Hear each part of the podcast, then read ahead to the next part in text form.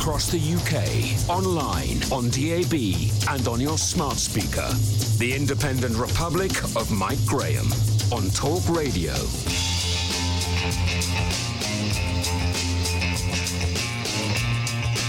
Good morning and welcome to the Independent Republic of Mike Graham, right here on Talk Radio. It's another big week in the land of common sense as we try to unpick the complicated world of coronavirus, of illegal immigration, of working from home, and why we're already hearing there could be a problem reopening schools next week. Don't let it happen, people. We've had another weekend of mixed messages, confused instructions, and contradictory behaviour from the powers that be. While one police force charged onto a child's birthday party garden to issue fixed penalty fines, another was busy taking the knee and posing with a group of wealthy individuals and their supercars. There have been more illegal raves, more quarantine orders, more dire warnings about spikes of virus infection, and yet nothing really seems to be changing. Do you feel any different now than you did last week or the week before that? Do you feel as if you're in any more danger? We've had a massive debate over the weekend on Twitter about working from home after Richard Tice uh, talked to us last Friday and basically said that he believed it was time to put a tax on those people working from home. So far, 300,000 people have watched the little clip. Uh, loads and loads of people have watched it on YouTube as well. And yet, nobody can seem to agree on what to do. Today, we will be tackling the subject we started talking about last week. Why on earth are we treating COVID 19 as we did back in March? Why are we stuck in a coronavirus time warp? And why are we so determined to go back to the future? Why are people who returned from Portugal on Friday having to stay home for 14 days when those who came back a day later don't? Strange, isn't it? Why is Chief Medical Officer Chris Whitty now warning that children must go back to school when he was the one recommending that schools should be shut in the first place? It's all so inconsistent. So we will be seeking an answer from consultant Dr. Waqar Rashid, a man who's just written a piece for The Spectator uh, in which he basically says, why are we treating COVID 19 as if we know no more about it than we did back four months ago. 0344 499 1000. Coming up later on, we're joined by Mail on Sunday columnist Peter Hitchens, who will tell us the results of his questioning of the Department of Health on the efficacy of quarantining. Is it working? How many people have reported being sick? And given the lowest rates of infection ever, I think I know what the answer is likely to be. And we'll be asking Martin Daubney this question Why on earth should we be ashamed of Land of Hope and Glory and Rule Britannia? Two stirring pieces of music that the BBC now wants to ban from last night of the proms. 03 01344 499 1000. And we'll be finding out why the latest thing to upset the snowflakes is wait for it, a full stop. Beggars belief, doesn't it? You're listening to me, Mike Graham, on the fastest growing radio station on the planet. It is, of course, Talk Radio. Mid morning with Mike Graham. Talk Radio.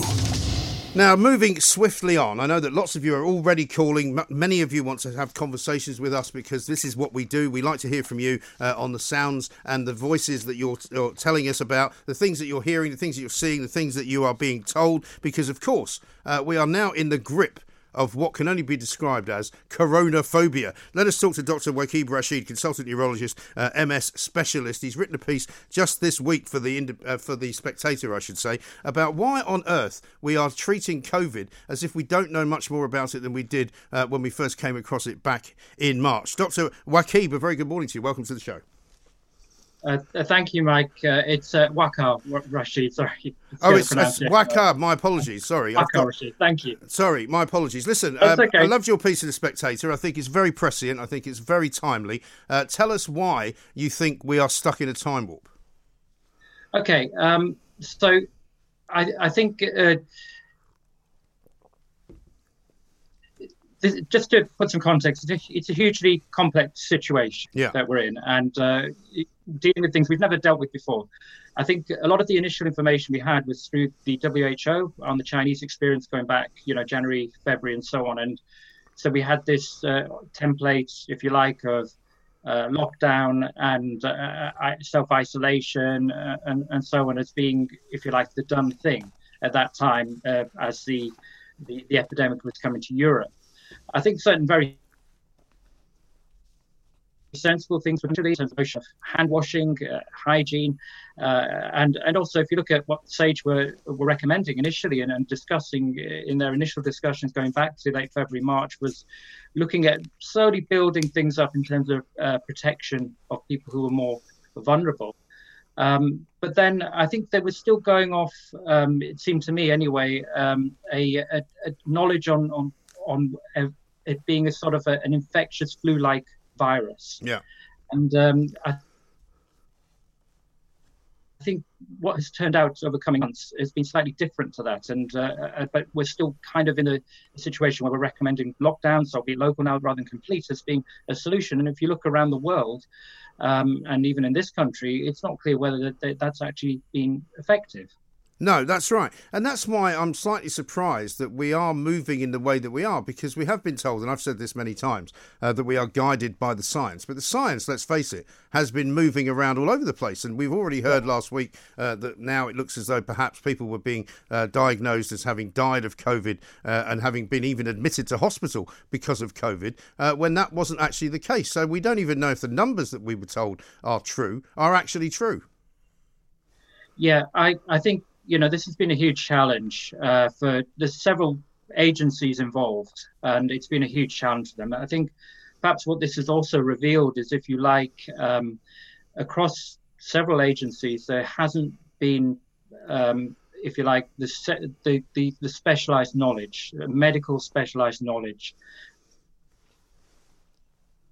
and there's been mistakes that are made. I think in good faith, you know, they they've tried to deal with a complex situation, um, and um, I think there've been knowledge gaps, and uh, I think also statistics have been. Um, there's been this inconsistency, and then when you change something, it's it, it, it becomes very very confusing. But I don't think we've been alone in that in this country. I think this is something which actually um, seems to be the case in several countries. So uh, and I, I, I, I, guess you could say it's be, perhaps because there has been a scientific and medical medical gap in several agencies uh, and, and government.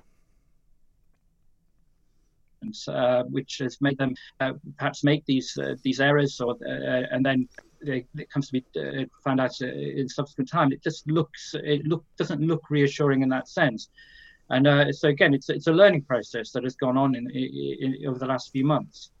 Yes, it's interesting, isn't it? Because I'm like you, uh, Waqar. I'm not interested particularly in punishing um, decisions that were made before because they may yeah. have been made with information which was incorrect. However, I think knowing what we now know, and your piece illustrates this very well, you don't really, you know, want to have that back to the future experience where you go, let's go back to 2020 sometime in the future uh, when it was all terribly badly run. I mean, surely now somebody needs to take a grip of the, the, the, science and take a grip of what we know and the knowledge base that we have, look around the world and see what they're doing, and start to behave in a way which looks like you're trying um, to come out of this crisis rather than prolong it. Yes, I, I think what is clear, and I think perhaps uh, hasn't been emphasized enough, is that there are harmful effects for locking down yeah. on people and uh, a temporary lockdown uh, to try and you know whether it was justified or not, but there was certainly good argument for to protect the NHS from capacity issues. You know, uh, on a, a short-term basis was sensible, and uh, you know we we didn't know the numbers. We saw a massive increase in infections. Uh, in late March, uh, come to early mid-April, but obviously that has changed over time. And um, uh, so there's no capacity issue at the moment. Now, you know, time will tell, but there's no capacity issue at the moment in the NHS. So simply going back to lockdowns again uh, for positive cases without completely understanding what the effectivity or the seriousness of that doesn't, to me, uh, uh seem to have used the knowledge that we've learned about this uh, virus over the last few months. And um, I, I, think so that there needs to be a reflection, in my opinion, as to what are we seeing now, what's similar to what we saw with with COVID in February and March, and what's different, because there are differences to what we're seeing currently, and taking you know what we think has worked best in, in February March, and I think you know the the improvement in terms of hand washing uh, in particular, uh, and uh, another sort of simple techniques of of prevention. But what, but looking at the the whether really it is justified on what we're seeing now to to lock down absolutely everybody in the population, particularly because of the the negative health effects, uh, and and also I think um, the, the need to explain why we're doing these things because I think quite rightly uh, many people will wonder, well, why are we going through this again?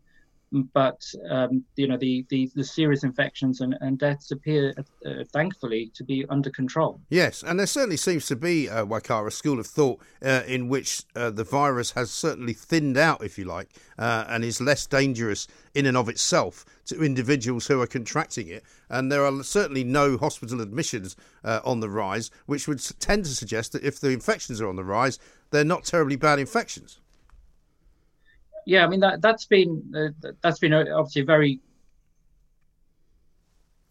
um, uh, very good news, really. Uh, it, obviously, now over the last few months, there's been a consistent fall in people uh, admitted to hospital, uh, new admissions, and, and and thankfully also deaths mm.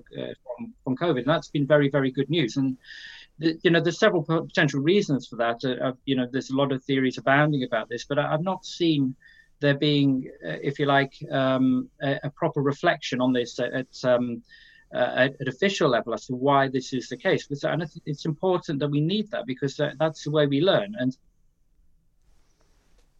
so, you know, concentrate effort on those things that do appear to be working, um, uh, so that we improve. Um, there's no doubt that. Uh, I think some of the measures will will have some relevance there, and you can analyze the data um, in a much more detailed way um, than I'm able to, but to, to pick out what things, uh, the measures that were done were more successful than other things. And then you put your your uh, measures into those things that were more effective and the other things which were less effective you don't need to go back to um, there's other natural factors which i think are important as well and so it's it, and those are things you see that are, not controllable at policy level but you try and uh, and uh, uh, sort of replicate those as much as you can. For instance, um, uh, we, we know that uh, viral infections in general tend to become less virulent in the summer uh, months, uh, and, and, there's several reasons for that. Uh, the, you know, it hasn't gone away. We're still seeing these positive tests, but it, you know, the, the severity in terms of hospital infections has reduced, and so we look at what factors could be important there. And, and, one of the things that uh, we're very keen on, and we do in terms of my practice and in neurology and certain um, other conditions is looking at vitamin D levels and how that affects the immune system. And obviously, we get a lot of that from the sun, and that's something that we do see a natural upsurge in vitamin D levels in the summer in the UK. I'm not saying that's the only factor, but I think these are things that we need to have a reflection on so that we can try and replicate and improve those things um, as time goes on in the year and if we see a further change. Well, exactly right. But what do you make, Waqar, of the kind of split which appears to be the case in the medical fraternity, where some people like yourself are being quite pragmatic uh, and relatively kind of unhysterical, but there are quite a lot of hystericals as well who are saying, oh, there's definitely a second wave coming. You know, we have to be very careful. We have to make sure that we don't uh, unlock uh, the economy too quickly because there could be a problem. The sort of people who say that, you know, going back to school maybe isn't quite the right thing to do. Chris Whitty, the chief medical officer, now seems to be saying, after having locked down the schools, uh, that school uh, schools returning uh, in September is a good idea. We meanwhile hear that 91% uh, of people in England live in neighbourhoods that have not seen a single case of coronavirus in a month. And so, you know, I can't understand why there is such a disparity between some people in the medical field and others. Uh, simply, I think it reflects the uncertainty. And and uh, I think also, particularly if you look at the responsibility that, um, you know, whether it be uh, Chris Whitty or other people who are advising the government, they've got a huge responsibility on them. Obviously, that's their job and they've got the expertise. But uh, if you look at the, the consequences, uh, if they get this wrong, particularly if they get it wrong in the sense of um, under um, underplaying this, then it, it, they they will they will they won't get any favors for this. So, for instance, if um, you know, if we rewind back to to March, and if they um, went for a, a, non-lockdown kind of more Swedish approach, and and we saw obviously the number of deaths that we've seen, the the instant um, the other thing that they, they would have uh, had put back at their door was, well, you know, if you'd have locked down, you know, not many people, not as many people would have died, and it's it's, it's a huge problem. They're, they're, you know, almost between a rock and a hard place. So I do have sympathy for them because, uh, and and I think because of that caution that's there because of not wanting to get this wrong, particularly in terms of uh, when potentially lives are at risk, then there is a tendency, I think, to be more risk averse and to be more cautious. Uh, you know, the argument being that it's better to be more cautious and save lives than be uh, uh, you know, uh, more uh, reckless and, or, less cautious, and potentially then be seen to cost lives. And so I think that's the dyna- one of the dynamics that's there. And when you particularly got a com- complex issue where there isn't 100% agreement and you know there isn't 100% agreement amongst the advisors then you've got this tendency then to go for the slightly more cautious approach yeah. so that you're not um, you know people aren't going to be injured or, or, or, die unnecessarily but the effect that all of that uncertainty and inconsistency is having though um, is that the public is beginning to lose faith in the science. The public is beginning to say, well, listen, they don't seem to agree on anything. They can't tell us for sure that it's dangerous. They think it's dangerous, so they're telling us to behave, but actually, we're not going to bother. And I've got a tweet here from Aid who says, Can you please ask the doctor why we have to wear masks now when the rate is low, when three months ago deaths were higher and transmission uh, is lower? It's ludicrous. And that's a very good point. And lots of people are now beginning to say, Well, hang on a minute. You know, we're now being told that we have to quarantine uh, if we come back from Portugal on Friday, but if we come back on Saturday, we don't. It doesn't really make any sense to most ordinary people. Yeah, I, I, you know, there's, there's the you can, there's this, and I think in your introduction as well, there's, there's several inconsistencies and uncertainties you could pick out, and I think this is a problem of when um, we get to an issue like this where um, you've got a you've got a, a, a, a, medical and scientific knowledge which gives you kind of an overview, but then when you're having to implement it on a uh, on a microscopic level, mm. uh, so when you're having to implement it on everyday activities, and that we haven't got um, there isn't the absolute knowledge to guide on every single aspect, and so then you're going on opinion and uh, uh, it could be an opinion on a majority rather, uh, rather uh, and it could be a very close majority rather than a unanimity because of the uncertainty that's there. And so you, you end up getting these these these sort of uh, inconsistencies come through, and and then you know knowledge can change. So you end up advising something that's slightly different to what's been advised uh, it, you know, a few months ago. Mm. And so, uh, it, it, as I say, I do have sympathy for them. You can you can pick out lots of different examples of this, but I think it reflects the complexity and also that I think we we as as, as doctors, scientists, we're very well and truly, I think, outside our comfort zone here in the sense of having to put um, medical knowledge or scientific knowledge onto things which are uh, at a very well, now, now we now you now you now you're going to get Waqar the the sixty four thousand dollar question. Uh, if you were the chief medical officer of this country, what would you advise Boris Johnson to do today? Yeah, I I think um, certainly the, what I a couple of things which I put in my article. I think there has to be a reflection uh, and a, a, an urgent reflection because I think we probably will see an increase in symptoms. No doubt we will see an increase in symptoms over the next few months. Now, whether that's COVID or other winter viruses, who knows? But we're going to see an upsurge in symptoms again, which is going to be query COVID, probable COVID, and and I think there's got to be an urgent reflection as to what has worked and what hasn't worked, what's necessary and what's not necessary in terms of uh, over the last few months our, our, our, experience and, and also looking at how other countries have, have done this as well and picking out uh, good practice elsewhere, and and uh, and what are the most important things to then concentrate on, and then looking at really what the level of priority is according to the level of infection and and and in cases at the time. So it could be you know if the level of infections is actually remains low, that you don't need to uh, implement a great deal else, and we continue with a gradual uh, loosening uh, and relaxation over time.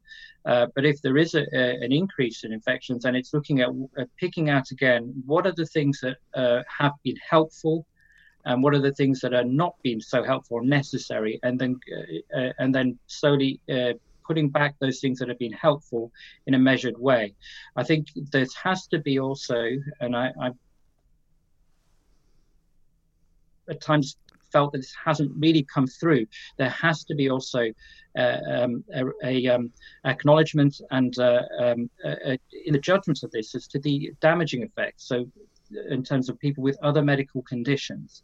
I don't think we can, unless there is a real crisis, we can go back to the situation where large parts of the NHS has been closed, uh, and uh, we are not uh, doing the appropriate investigations and treatment for other medical conditions. Because this is, you know, it's taken such a long time, and it's it still continues to be very very slow. The the return to normal service and to go back again uh, unless there is a very serious crisis would would again be I think very damaging. So there has to be uh, this reflection in terms of what is done as to the potential damaging effects to the population as a whole as well.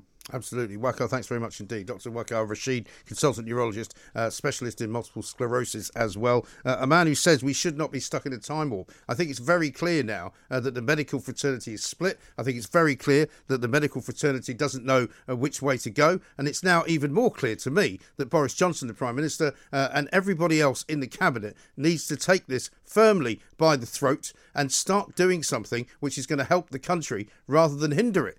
That means going back to school. That means going back to work. That means going back to the office. I'm sorry for those of you who've been arguing with me all weekend, saying we've got every right to stay at home and work from home. Well, you haven't actually. This is Talk Radio. Mid morning with Mike Graham. Talk Radio. Now, we had a very interesting conversation in the first hour with Dr. Waqar Rashid, consultant neurologist, uh, who's written in The Spectator that we basically need to move on and get out of this time warp that we're in and stop going back to the future uh, with this virus because clearly uh, the virus has changed, the virus infection rate has changed, and so we should therefore change the policy that this government is running us on. Let's talk to Peter Hitchens. Uh, it's time for our weekly conversation. Peter, very good morning to you. Morning to you. Thank you very much indeed for joining us once more. And um, uh, more, uh, I suppose, uh, um, sort of investigative work on your behalf has led to you asking the Department of Health precisely what is the point of these quarantines. Well, I thought that if they, I, I genuinely thought this. I wasn't trying to be satirical, as I sometimes am. I genuinely thought that if they were telling people to to destroy expensive and long-awaited holidays mm. and hmm. rush home in the middle of the night and drag their children onto onto late extremely expensive, lately booked flights, mm. and do, do, all these things because of an imposed quarantine. I thought that they were serious about it. I thought they must genuinely believe, as, as I personally do not, that there were some dangers to the country by people holidaying in Spain. Now, so I asked, uh, waiting for nearly a month uh, after the July the 25th Spanish quarantine, I asked uh, how many people had actually been quarantined. I asked uh, whether what information they had on how many had, had developed infections, how many had been hospitalized, and if applicable, how many had died. And instead of an answer, uh, I got blethers. I got nothing. First of all, I was told uh, try Public Health England. This is the, the day. Was that shortly it was, before it was destroyed? Day, day before it was abolished. right. Uh, Public Health England actually were quite cooperative, and they said, "Okay, well, we'll try to answer the question if that's what they say." But I continued to press the Department of Health as well. Then Public Health England uh, got in touch with me and said, "Sorry, we can't answer that. You have you have to go back to the Department of Health." They then basically sent me a background statement, which was just a, a, a statement more or less of policy. It didn't right. say anything at all about the figures that I asked for. It was as if I hadn't I hadn't asked them. Uh, it was actually verging on the insulting. Mm. They didn't say we aren't prepared to divulge these figures, or they didn't say we haven't got them. They just uh, answered a question I hadn't asked. And when I wrote to them and said, surely this is some mistake, right. uh, no, they said it's not a mistake. And then I said, well, in, in that case, I, I, obviously have to say what I'm going to say, which mm. is hmm. that you appear not to know anything about something which is very serious. And that's what I'm doing. I've obviously put in the freedom of information inquiry on this now, and I'll be interested to see how much success that has. Right. A lot of people who who aren't in journalism, and by by the way, members of the public can do freedom of information inquiries. They can. No, it's quite no difficult though to navigate the system, isn't it? Because it's difficult to do. But what what I should say to people is that in many cases it isn't the magic bullet. It doesn't mean that they actually cough up the information no. you're asking for, and I suspect in this case that uh, that that will be so that I will I, I, will get an answer which is not an answer, right? Uh, or maybe I'll be told it's too expensive to. Um, do you think it's because they don't, don't actually? Do you think it's because they don't actually know the answer? Well, my suspicion has to be that they don't know the answer, yeah. but it, I, I, can't say for, for certain because I don't know. But it, if surely if they had the answer, they'd tell me. Yes. Uh, the the other possibility is that the answer was that uh, they that of the people who were who who who got home too late to escape the quarantine, uh, they've they've they either haven't made any great effort to survey them, or the answers that have come back from those that have been quarantined is that none of them have actually fallen ill. Right. Uh, which because I've- I've- un- I've- undermine their propaganda, which is constantly to keep us in a state of fear about Hmm. something which, frankly, doesn't justify the, the measures being taken No, against quite. it. Well, I mean, I've said this before. Uh, and I think I may have even said it to you last week. That you know, it's one thing when they say we must test everybody, we must be testing people all the time because testing is the answer. And then when you say, well, why don't you test people when they come back from holiday, and that way you can just judge whether or not to quarantine them. Oh no, well the thing is, testing isn't entirely the answer. And you go, well, you can't have it both ways. Either testing is the answer or it's not the answer. Which is it? Well, of course, but of course they can have it both ways, and they do. And what they do is they they, they, they send battalions of testers into places like Leicester and, and and surge through the suburbs of that city, looking for cases, as they call them, of people who are uh, say the principal symptom of COVID nineteen in Britain today is that you are perfectly healthy. yes. Uh, and that statement, which is absolutely true, is the it seems to me to sum up the, the whole nature of everything. That the, these these people who are being these cases that are being found, uh, and so we're- we're told that Birmingham has to close down, or, or half the towns in the Pennines have to close down, or these people who are being found are not ill. Yes. Well, this And, is the uh, thing. They, they don't, and if and I, I believe, I, I haven't been able to confirm. I believe that in, in hospitals in England uh, the other day there were no deaths from COVID at all. Certainly, the daily the daily deaths, according to the, the official statistics, are now bumping round the uh, round the zero mark. Uh, August 19th, 16, August the 20th, 6, August the 20 first. What have we got? I have to come find it. August twenty first, August twenty second, eighteen.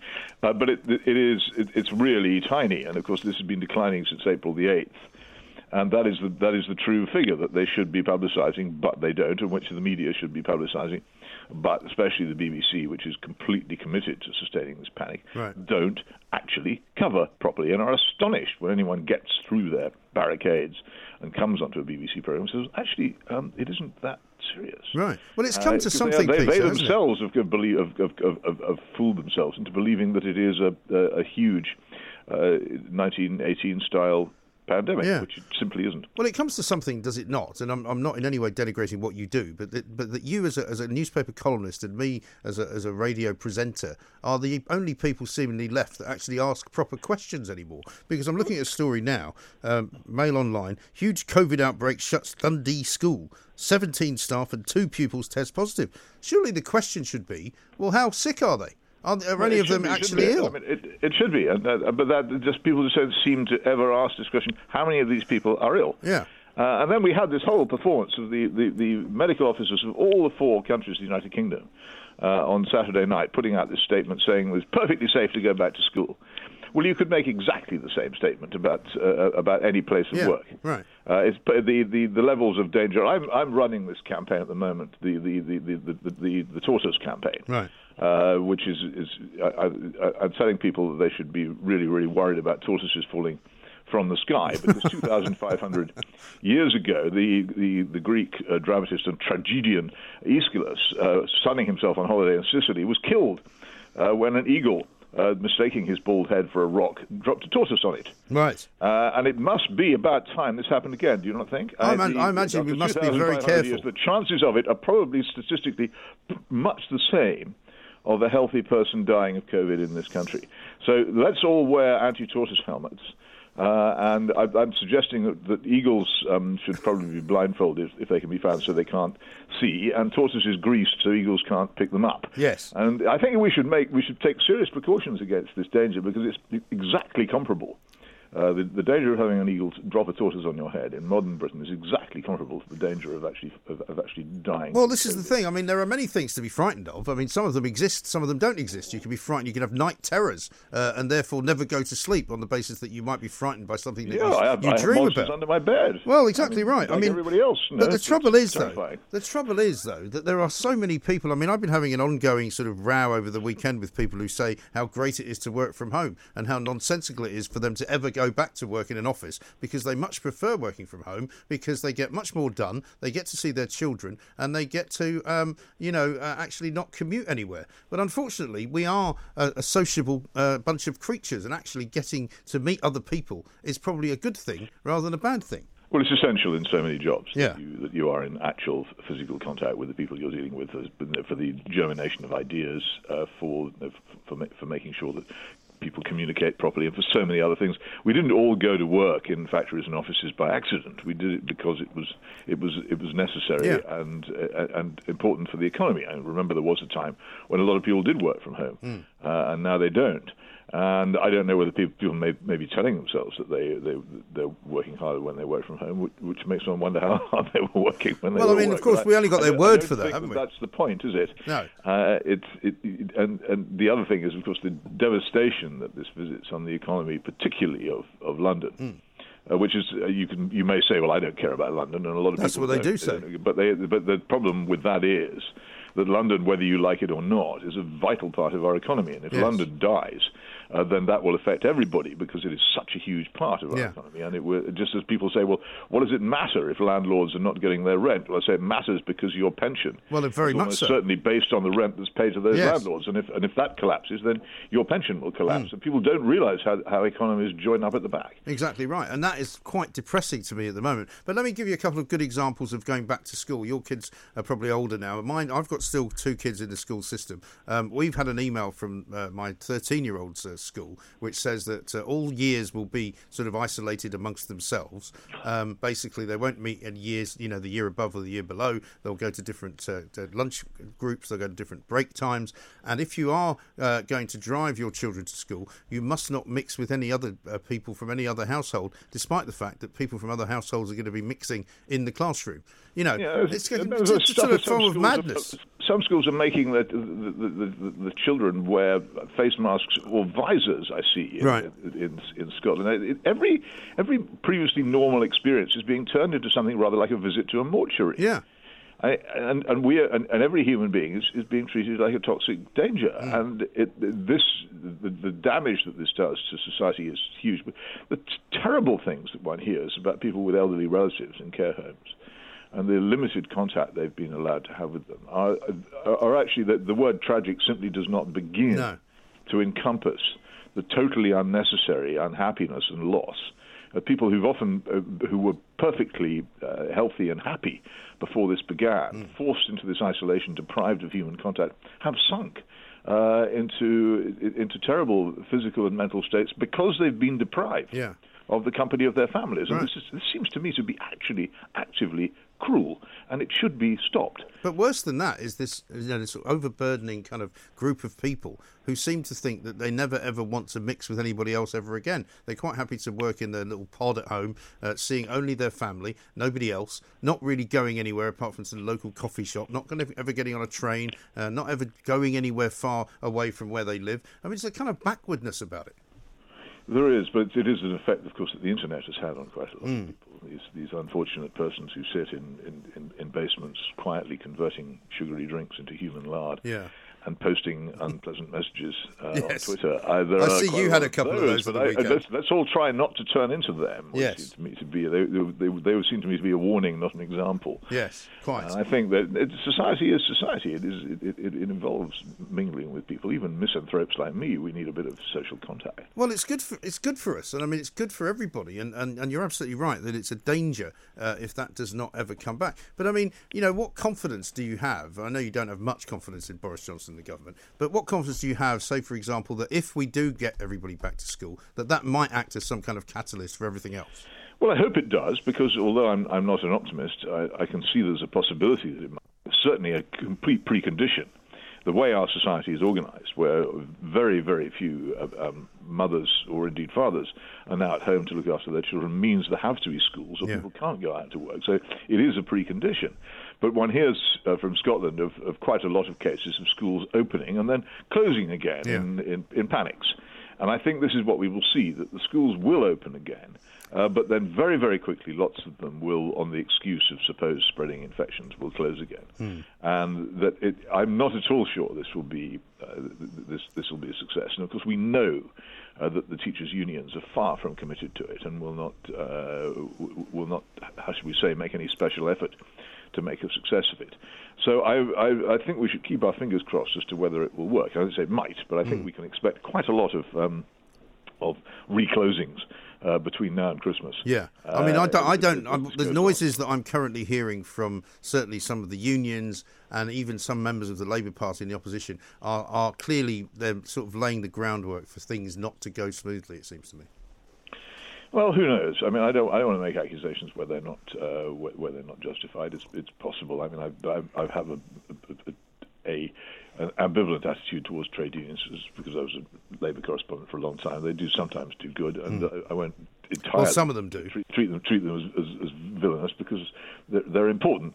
But I, I just don't get the impression there's a huge commitment uh, in the in, in the major teaching union, particularly for um, for the reopening, and I think it should have happened long before this, and would have happened long before this, if it hadn't been for them. Yes, I think that that ought to be remembered. No, quite. No, I'm indebted to you as well for educating me about something which I didn't know about, and that's St Bartholomew's Day. You put out a tweet yesterday saying that ah, uh, our, our, conversation today would be uh, coinciding with the anniversary of St Bartholomew's Day, which sounds dreadful. And I looked up what it was. Oh, um, appalling! Uh, it really was a horrendous massacre, wasn't it? Yes, and it, it, soured the relations between Britain and France for a very, very long time, and uh, and of course it it it, it caused huge uh, grief in the whole history of France. Uh, ever afterwards, yeah. still you still see, and if you, I think I think it's in the Rue de Rivoli in Paris. There's still a monument to the the, the, the, the murder of Admiral Coligny, the Huguenot leader who was murdered that night, and this shocking uh, betrayal of, uh, of what had been a, a, a compromise. Uh, again, it shows shows the value of compromise in politics. But no, it's extraordinary that we should. Um, this this would have been a, a remembered thing hundred years ago when people mm. knew history, but it's not now. No, well, certainly not if the BBC have got anything to do with it, because I don't know whether you wish to enter into the argument about last night the proms, but certainly uh, there well, will I... be many who who will do, and we'll be taking a lot of calls on it later on today. But I mean, again, the BBC kind of shoots itself in the foot here, doesn't it? Because it probably won't end up doing it, but it makes out that it might want to. Well, I don't know. I think that the, this problem has come up before, hasn't it, with Land of Hope and Glory? Yes. And it's obvious the BBC hates all that kind of thing. Right. Uh, and because they hate it, one feels that, that, one needs to stand up for it. But the, something which I said uh, would come back to haunt me if I if I got too involved in this. is Some months ago, I said, well, given our complete and utter flaccid supine reaction uh, to the shutdown of our society and the, the, the attack on our personal liberty yeah. uh, from March onwards. It strikes me as rather difficult for anyone to stand up and say uh, Britain's never, never, never will be slaves. Yeah. Uh, and as for Britannia ruling the waves, well, I'm coming from an old naval family, I can tell you it, it certainly doesn't. I mean, half the Royal Navy is, is, is immobilized by the quayside because they can't get the ships to move. Yes, and but I mean, in some ways, we're not a maritime power. So I, I, it, if people want to sing it, well, okay, that's fine by me. It's a, it's a great song but it, what it actually says is something which is no longer true. We don't rule the waves, or even indeed rule the waves around our own shores, as is evident from what's going on in the Channel at the moment. And and, and what's more, we are perfectly happy. Uh, to be ordered about by uh, by bullying governments into doing things which, frankly, we ought not to do. So, uh, before you sing it, ask yourself: Do you really mean it? Yes, no, I think you're absolutely right. However, um, there is such a thing as enjoyment, which obviously the BBC has forgotten how to do. Um, I'm worried that you may have forgotten how to do it, Peter, as well. But oh, you know, no, some, I have a life some, of total misery. Some, I, I, I, must go off in a minute and lash myself. I know, get the old hair shirt wire. back. Yeah, get yeah, it out of the dry cleaners. But, but, the thing is, right, that there are there are many things which I find uplifting in life, and I'm not a massive fan of, of the last night of the proms, and I'm not a massive fan of doing anything as a group. But it's a lovely song, and it's a wonderful thing, and I think that there's something wrong with an institution which calls itself British, uh, which is somehow against it. Yeah, my, I, when I when I was growing up, we knew the words. Yeah. And what those words say is something that's very, very different. We also used to sing uh, at school uh, when when I was small another song to the tune of, um, Jeremiah Clarke's trumpet, "Voluntary Britons sing that all the world shall know we're free." Uh, and this was this was it, it, the, the, whole thing is now totally unsingable because yeah. it's not true. And I, I think if you know the words, it becomes harder. Uh, well, to, so does God Save the Queen in a way. Well, that's. I mean, there are some verses of that that I think people probably be quite reluctant to sing. Well, now, the Scots don't like it, do they? The, Wade, the second, but yes, the second I, verse. But on the other hand, we, it, it's it, the, the, the, the verse everybody sings and some people know is pretty harmless. I should have thought. But I think the worry that I have. It doesn't engage you in, in, in, in claiming that you're the kind of person who stands up to the government when it pushes you around either, which Rule Britannia does. No, but of course that's because those of us who do stand up to bullies uh, don't actually need to sing about it, and they certainly don't need to surround ourselves with other people singing about it either. We just do it. But what about the uh, juxtaposition uh, of the BBC wanting to get rid of it and instead replace it uh, with what Lord Hall of Birkenhead, rather hilariously calls himself? Uh, he says that the BBC can be the nation's voice. Well, I don't think so. Well, no, just imagine a song about that. Exactly. It's, it it's bound to be the Christmas number one, isn't it? Well, quite. I mean, the thing is, we are ruled, unfortunately, not by government. We are ruled by the people that run the BBC. We are ruled by the people that run the civil service. I mean, we have seen over the course of the last several weeks that, you know, actually, the sorts of things that we are being sort of culturally fed are not at all coming from anywhere but these kind of higher learning institutions. And that's what I object to. Yes, but it works, and that's the problem with it. I Not on me, when, I, when, I 20 years ago wrote my book about the abolition of Britain, said, "Oh, come on, stop being so ridiculous. Hmm. What's being abolished?" And and and now everyone says, um, "Yes, see what you mean." Uh, which is my fate. Yes. 20, 20 years later, everyone sees what I mean. Well, this is the trouble. You, you know, you've been a soothsayer for too long. Now, I'm going to finish it with a great tweet here from somebody called uh, 80s Music Man. He says, So I suppose Chris Whitty will be backing the forced wearing of tortoise helmets now. Please don't give him any more ideas, Peter. Well, I know, but I think I've decided that it, it seems to me that some of the most successful, uh, successful undermining of bad government has been done by mocking it. Yes, I think that's and the I only think way. The, the, the, the tortoise helmet, uh, control the tortoise. Uh, I wear my tortoise helmet to protect you. Uh, is And is, save lives possibly well. more likely to get somewhere than actually setting out, as I have done ceaselessly now for five months, the facts, Yes. The arguments, the figures, the experts I quote over and over and over again. What difference has that made? Right. so let's laugh at them instead and Yes. see whether that see whether that works. Yeah, I think that's a good plan. it- Beyond the Fringe, and that was the week that was, overthrew a whole system of government in this country in the 1960s Right. uh, by laughing at it. So maybe this is the answer. I think we finally hit upon something. Well played. Thank you very much indeed. Peter Hitchens, Mail on Sunday columnist. Uh, save the tortoise or beware of the tortoise. One of those things. We're going to have to start a hashtag. Uh, this is Talk Radio.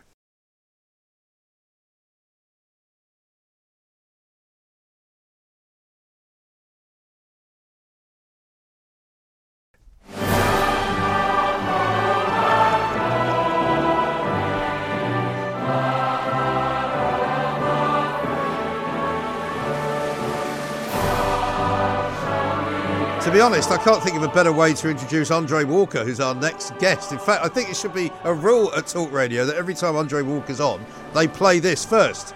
Go on.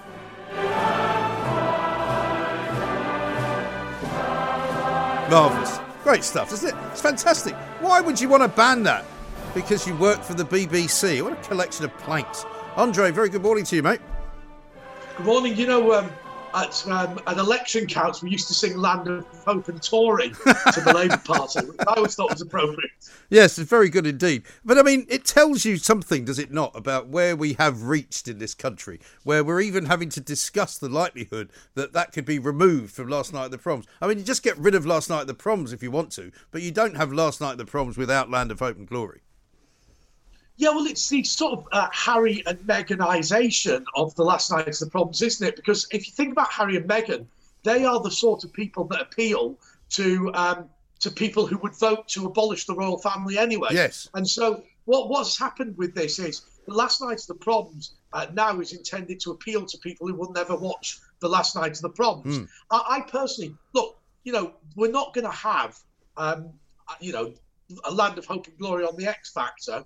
So look, you know, some people will want to watch certain programs, other people want to watch other programs. The idea that just because you don't particularly like the last night of the proms, it should change and pander to you, I think is completely sad and completely unacceptable. But it just look, it just talks to the wider thing, doesn't it? Nowadays, uh, it doesn't matter what you do; it matters what you say. Yeah. Um, people are not interested in your actions; they're interested in sort of wagging the finger at you and saying that you are, you know, a bad person.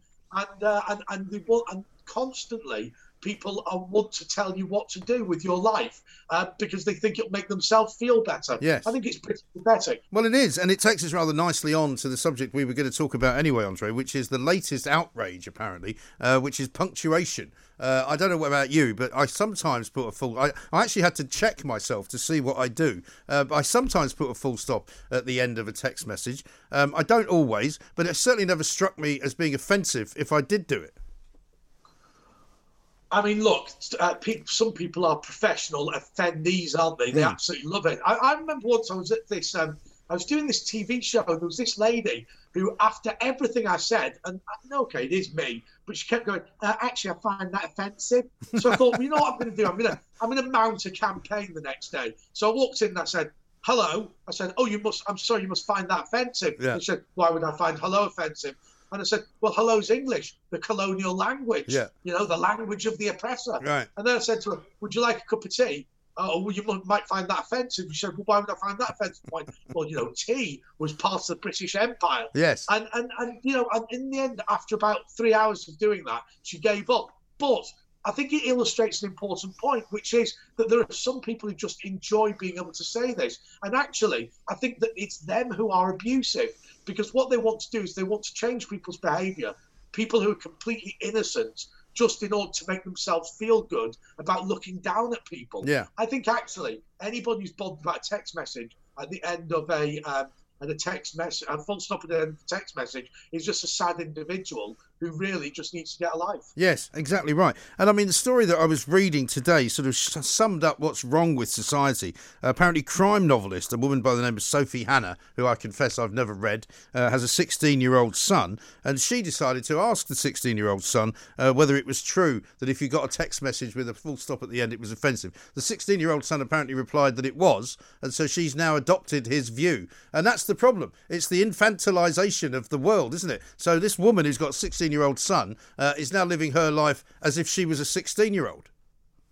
I, I, don't understand the rules on 16 year olds because if you are Shamima Begum, the uh, the ISIS terrorist, yes. then 16 is far too young to make a decision mm. about your future, and you must not be uh, treated badly. You must be forgiven. Yes. If you're Greta Thunberg and you're 16, then the whole world needs to listen to you because you are some sort of God-made Seer. human. Yeah. Um, it, it, it is it's utterly bizarre. Yeah. Uh, but but you but you're absolutely right. The idea that some pathetic child is going to tell us all how to live our lives, I mean, is is pretty pretty sad. But look, ultimately, the best thing is, Mike. I know you live your life like this as well.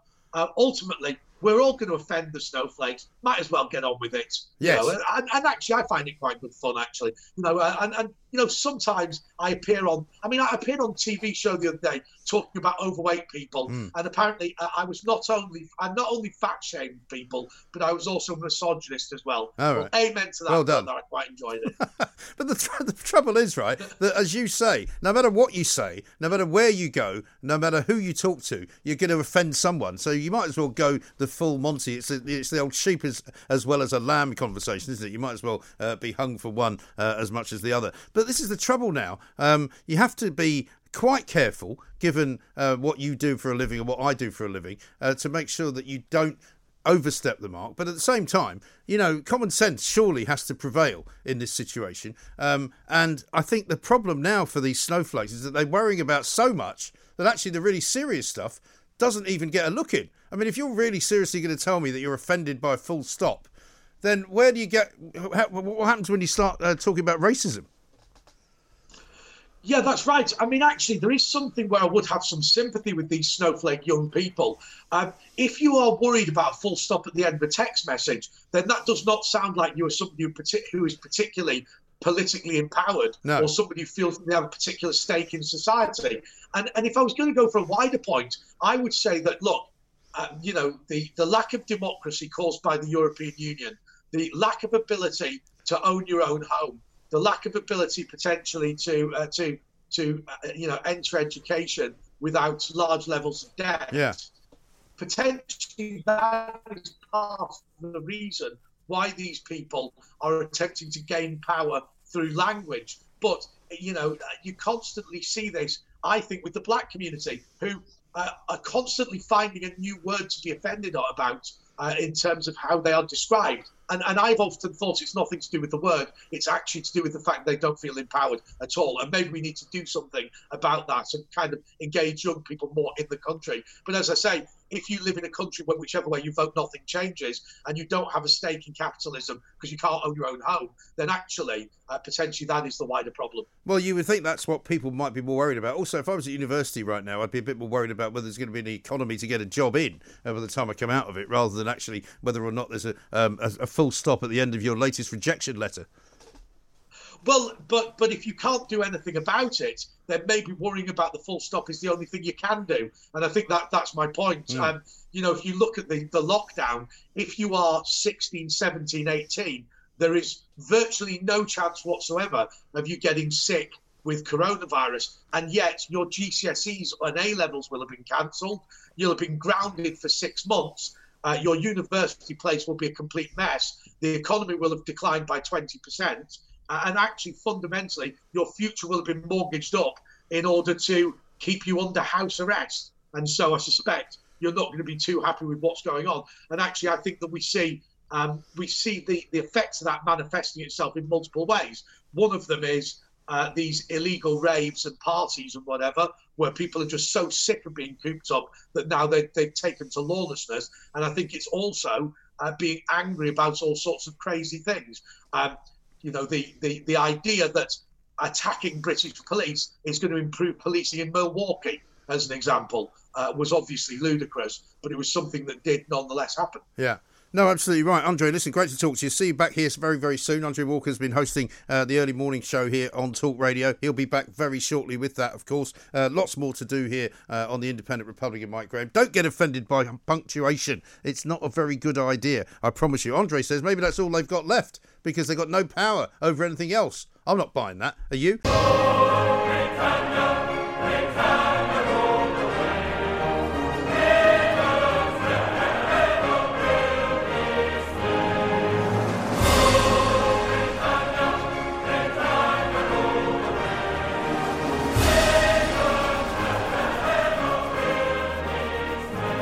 Now, what on earth is wrong with you if you don't enjoy listening to that, right?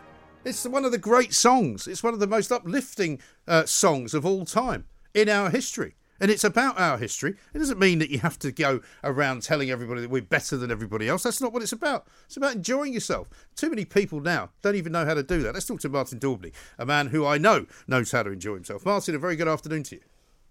Hello, Mike, the home of common sense. Whatever you're drinking, mate, I'd like, I'd like a pint of it. Today, listen, I mean, I've already got people tweeting me going, listen, just the fact that you're playing this stuff is cheering us up. You know, they look out, they see the empty streets, they see the Ramonas wandering about with their heads, you know, trailing on the ground, going, it's all going to be terrible. It makes you feel good to listen to that kind of stuff, doesn't it? Yeah, I think that's the point, though. It? It's almost like having a good time or certainly feeling patriotic or proud to be British is, is now considered – verboten. Yeah. And the fact that the BBC are leading the charge, I, I think, is indicative. You know, the BBC, I can only conclude on our turkey voting for Christmas. There have been some severely wrong headed decisions by the BBC of late, axing the over 75 license fee at the same time as spending 100 million pounds on diverse and inclusive content. They had years of anti Brexit bias, editorial uh, mistakes of bias against Donald Trump. They cannot contain themselves over that. And now here we are.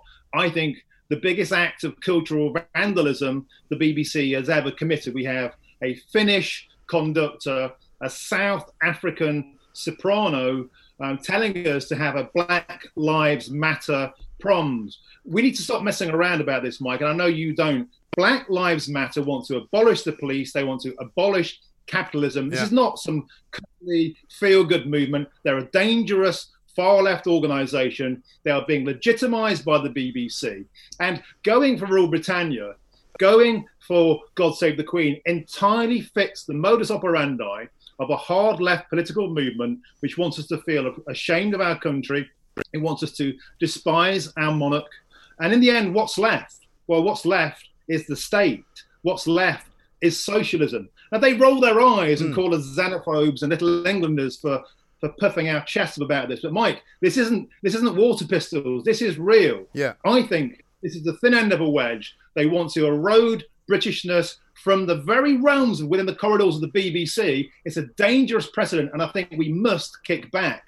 I think you're absolutely right. And funnily enough, somebody tweeted me the, the BBC's little uh, ditty that they put out, a uh, little video about how they're going to spend 100 million quid uh, on improving the diversity at the BBC. To which I said, well, I'm really looking forward to uh, seeing the quota uh, and the number of people they're going to hire from the white working classes of this country because you can walk through every single floor of Broadcasting House and you won't find one kid who's come from a working class housing estate, whether male or female or, or, or of indeterminate gender gender. They don't exist there. Yeah, and I think that's another really important point. We, we must not lose sight of the fact that these people set themselves up as the saviors. Um, the they're kicking against the system. These people are the system. Yeah. They are the new elite. They're the self-appointed, pseudo-intellectual, half-baked new elite that have decided that Britishness is bad when viewed through the prism of the worst things committed slavery, the empire, colonialism. They don't want to talk about modern day slavery, Black no. Lives Matter, because guess what? Most of the slavery is in Africa. Yeah. Most slaves are kept by black people. Most slaves are black people. Doesn't fit the script. They'd rather go to war on Rule Britannia to try and crunch us down. And I think you know, it is part of what they do, and we must resist. Yes, absolutely. And I'd quite like to see the BBC, which is meant to be a news organisation, actually covering properly what is going on in Portland right now uh, in the United States of America, in the inner cities of America, like New York City, which is now basically a no-go zone after 11 o'clock at night if you're white. Uh, and I'm afraid that is the result of the, uh, the sort of uh, lionisation of this organisation, Black Lives Matter. They're thugs. Uh, they are people who would like to torch every city in America and burn it to the ground. Yeah, and the whole idea of first they came for the Churchill statue, then they set fire to the Union flag on the cenotaph, and they were called peaceful protesters yeah. for that. Barack Obama on, on, at the Democrat conference the other evening was calling them peaceful protesters as police police cars were burning on the streets of Portland and Chicago. Yeah. The media are completely tone deaf and selectively myopic to this because this is the monster they created. The mostly remain democratic, liberal leaning media that t- took the knee metaphorically and in many instances physically to this movement. Now they are, in a sense, they are indebted to it. They have to bow down to it. And the whole point of Rule Britannia is that Britain shall never bow. And we are bowing at the moment, Mike. I think we need to remember this is a cultural movement. It's insidious. And radio stations like yours, actually, you should be clapping your hands because they'll be coming to you oh, they to are. listen to comments. Well, listen, they are. I mean, it's no wonder our yeah. audience is rocketing up because all of the people who have seen what goes on outside of this building are thinking, what on earth is happening? I mean, listen to the words of Lord Hall of Birkenhead, right? The outgoing BBC Director General. He's going to make a speech today uh, with his very well padded uh, final salary pension scheme to the Edinburgh Television Festival, in which he is going to say the BBC doesn't need less taxpayers' money, it needs more taxpayers' money. You know why? Because they need to fight. They need to fight the fake news being spread about Brexit uh, and about the second pandemic. Uh, unbelievable stuff. He's so out of touch. He literally might yeah. as well be living in a cave. Yeah, and as as a Brexit Party MEP who was a TV and radio pundit for years before I got involved in politics, I was often the only Brexiteer on a panel yeah. on every TV show or radio show as ever, and it's nonsense to talk about bias well, it's not. It is. There is loads of bias, but it's nonsense to say they must fight against fake news. Many people believe the BBC to be the chief instigator of fake news in Britain because they have such a political bias. When they are choosing to get into bed with people like Black Lives Matter, I think the majority of common sense Brits kick back against that. And you're right, by the way, about the working class thing. This is a middle class um, private school Oxbridge yeah. educated elite think they know better. They thought they knew better about Brexit. They thought they knew better about politics in America. They think they know better about Black Lives Matter, and now they think they know better about our national anthems. And on every occasion, Mike, they they backed the wrong horse. Yes. Well, it was uh, it was pointed out to me, and I'd forgotten this. Actually, you may be too young to remember it, but at the end of the TV night, whenever it used to end at sort of midnight uh, on a Saturday, whenever I'd finished watching Match of the Day as a kid, they used to play the national anthem and then mm. you would close out, and that would be the end of TV until tomorrow morning or tomorrow lunchtime. Quite often, I don't remember when they stopped doing it, but they certainly don't do it anymore. No, again, it's it's been airbrushed. I remember that. I'm, I'm not I'm not as, as young as you think, Mike. I do remember that. well, you're in very good shape. Thank you. It, it, was a part of our of our cultural landscape. We yeah. were taught to respect our elders. We were taught to respect the flag. We were taught to respect Queen and country. And actually, we were taught to respect the, the political opinions of those who disagreed with yeah, us. Yeah, of course. Like my wife's a Remainer. I was a Brexit Party MEP. I'll sit down and talk about politics with anybody. But what we have now is a new intolerance. Mm. And if you disagree, you're racist, you're xenophobic, you're thick. I get called thick all the time because I voted Brexit, and it's still going on. And you're still called the same things if you kick back against the cancellation of our national anthems. And once again, I'll say this, Mike, it will be dressed up um, by the woke Twitterati as Little Englanders, proving that they're racist because it's a slavery um, worshipping anthem. It is not. It's totemic of what it means to be British. We should be allowed to celebrate it. And I think we really have to stand up for these things. They may seem like small things, but they're baby steps, they're fairy steps, I think, towards uh, a broader cultural takeover, mm. an erosion of Britishness. And in the end, we'll all be silently complicit to this new woke religion, the cult of woke is taking over media, it's taking over the mainstream, and we have to fight back. Keep fighting, Mike. Yes, I will. Absolutely right. And we also have to encourage a lot of other people to do the same. And I worry um, about the government because the government has got sort of, you know, indicators of wokeness going on. Um, you know, I don't like the fact that they're trying to be so green all the time, talking about, you know, getting rid of cars and replacing everybody everything with bikes. You know, talking about people making sure that their you know their energy bills are, are somehow reduced, and you're not allowed to have uh, coal-fired power stations anymore. All of the stuff that you would think that conservatives would leave alone to the free market, they don't seem to be doing. And yet, you know, the public, the great British public, are in in ever increasing numbers telling me anyway I haven't got a license for the BBC anymore, or I'm going to do away with my license for the BBC. This must be having an effect on them. Yeah, I think it certainly is. I mean, the defund the BBC movement is, is really gathering a pace. And a really interesting phenomenon as well is um, I, am quite patty, I must admit, with a, with a few Conservative MPs. And I was speaking with them yesterday about all of this. And they are simply refusing to go on the BBC now. Yeah. Uh, we've seen already ministers refusing to go on, but rank and file Conservatives now don't want anything to do with it. We live in an era of gotcha journalism. Yeah. A single soundbite is revved up because undeniably the BBC is, I believe, anti-conservative, and I say that as somebody who isn't a conservative. Mm. And the problem, we go back to the proms. It's a, it's an elderly, aged, conservative, white, Middle England thing. It's absolutely emblematic of everything that the wokes hate. Mm. That's why they've gone for it. At the same time, those are the people who most willingly um, consume their news from the BBC and pay their license yeah. fee. But we can see there's a huge disconnect between the tail, the woke tail that's wagging the BBC dog. Although I think actually now um, woke goes into every corner of the BBC, apart from those who just keep quiet. Yeah. I mean, how many conservatives, friends of mine work for the BBC, and I reckon about 10% of people there voted Brexit.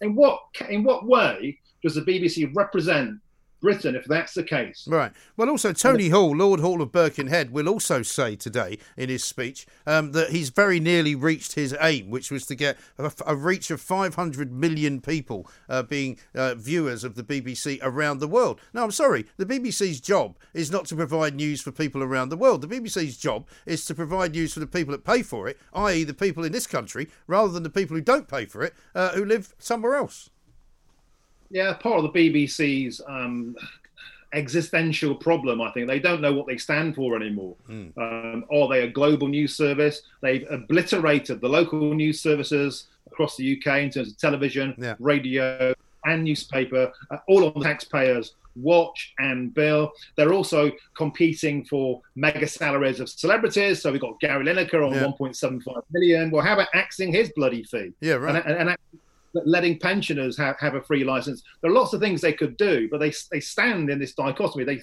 think they're a public service broadcaster who should be unbiased. They're clearly not, yet they're competing with private sector wages and also obliterating local and global news services. I think we need to look at a completely way, a new way of funding the BBC. We need to strip it back, go back to basics, stop moralizing, stop being straight laced, and just do what the BBC used to do. Right. And Mike, maybe that means playing the national anthem at the end of the day too. And I'll, I'll be the first one to stand up, mate. Well, I would say that's a great idea. But how about this, right? Last week, they say, uh, on a basis of cutting back, the two things they're going to do away with are the news at six and the news at 10. Well, hang on a minute. That's what public service broadcasting is. It's meant to be about the news, isn't it? I don't care if they want to produce Strictly Come Dancing. It's of no interest to me. Uh, it's something that should be done commercially. People should not be paid fortunes to do anything for the BBC. They should all be on, you know, basically civil service type salaries. And I don't mean the big ones, I mean the small ones. And they should have a much smaller staff and they should do a lot less, frankly.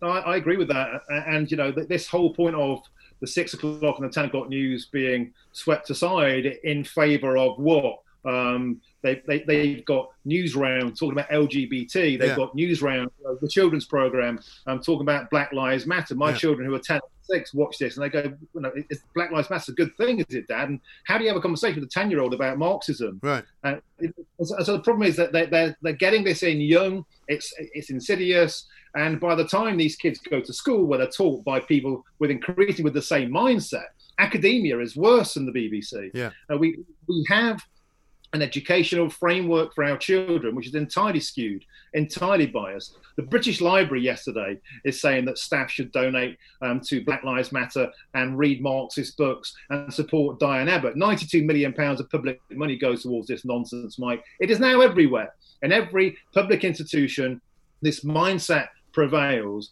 And I think we just have to keep pushing back. Uh, but I, I think viewers will start to emigrate away from the BBC in favour of free speech platforms Yeah. like your own.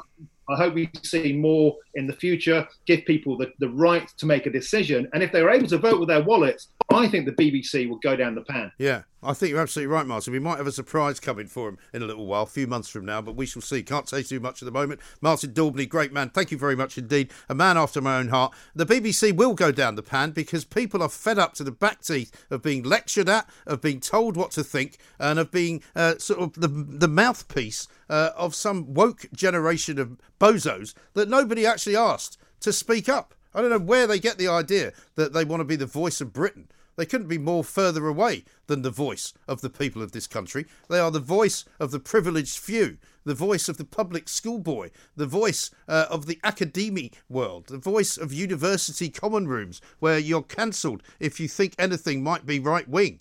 Absolutely unbelievable. This is Talk Radio. The Independent Republic of Mike Graham on Talk Radio. Uh, let's talk now, though, uh, to Raymond Martin, a man we've spoken to before, managing director of the British Toilet Association, which is not as bad as it sounds, because we're going to talk about matters historic, of course, all the way back to 1858, because the city of London, back in 1858, was in the grip of a massive heat wave, right? Uh, very similar, presumably, to the one we had a couple of weeks ago. Um, but the difference then uh, was that the river which we could see from high above the tower of the Thames here, uh, overlooking the Tower of London. Um, 17 floors up, we can see the river, and it flows pretty well, and it doesn't stink. But it used to stink then, and he's going to tell us why. Raymond, a very good uh, afternoon to you. Welcome. Good afternoon, Mike. How Thank are you. Yeah, very well indeed. Thanks for coming back to us again. Um, it's hard to imagine, I suppose, um, how awful the river was back then because it relatively now seems to be. I mean, we're told, I mean, I'm not sure I believe it. We're told it's really clean now. And actually, if you did fall into it and you swallowed some of the water, it wouldn't be that bad for you.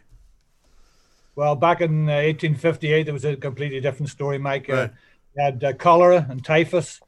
Uh, the river itself was the main source of drinking water and bathing water, but Right.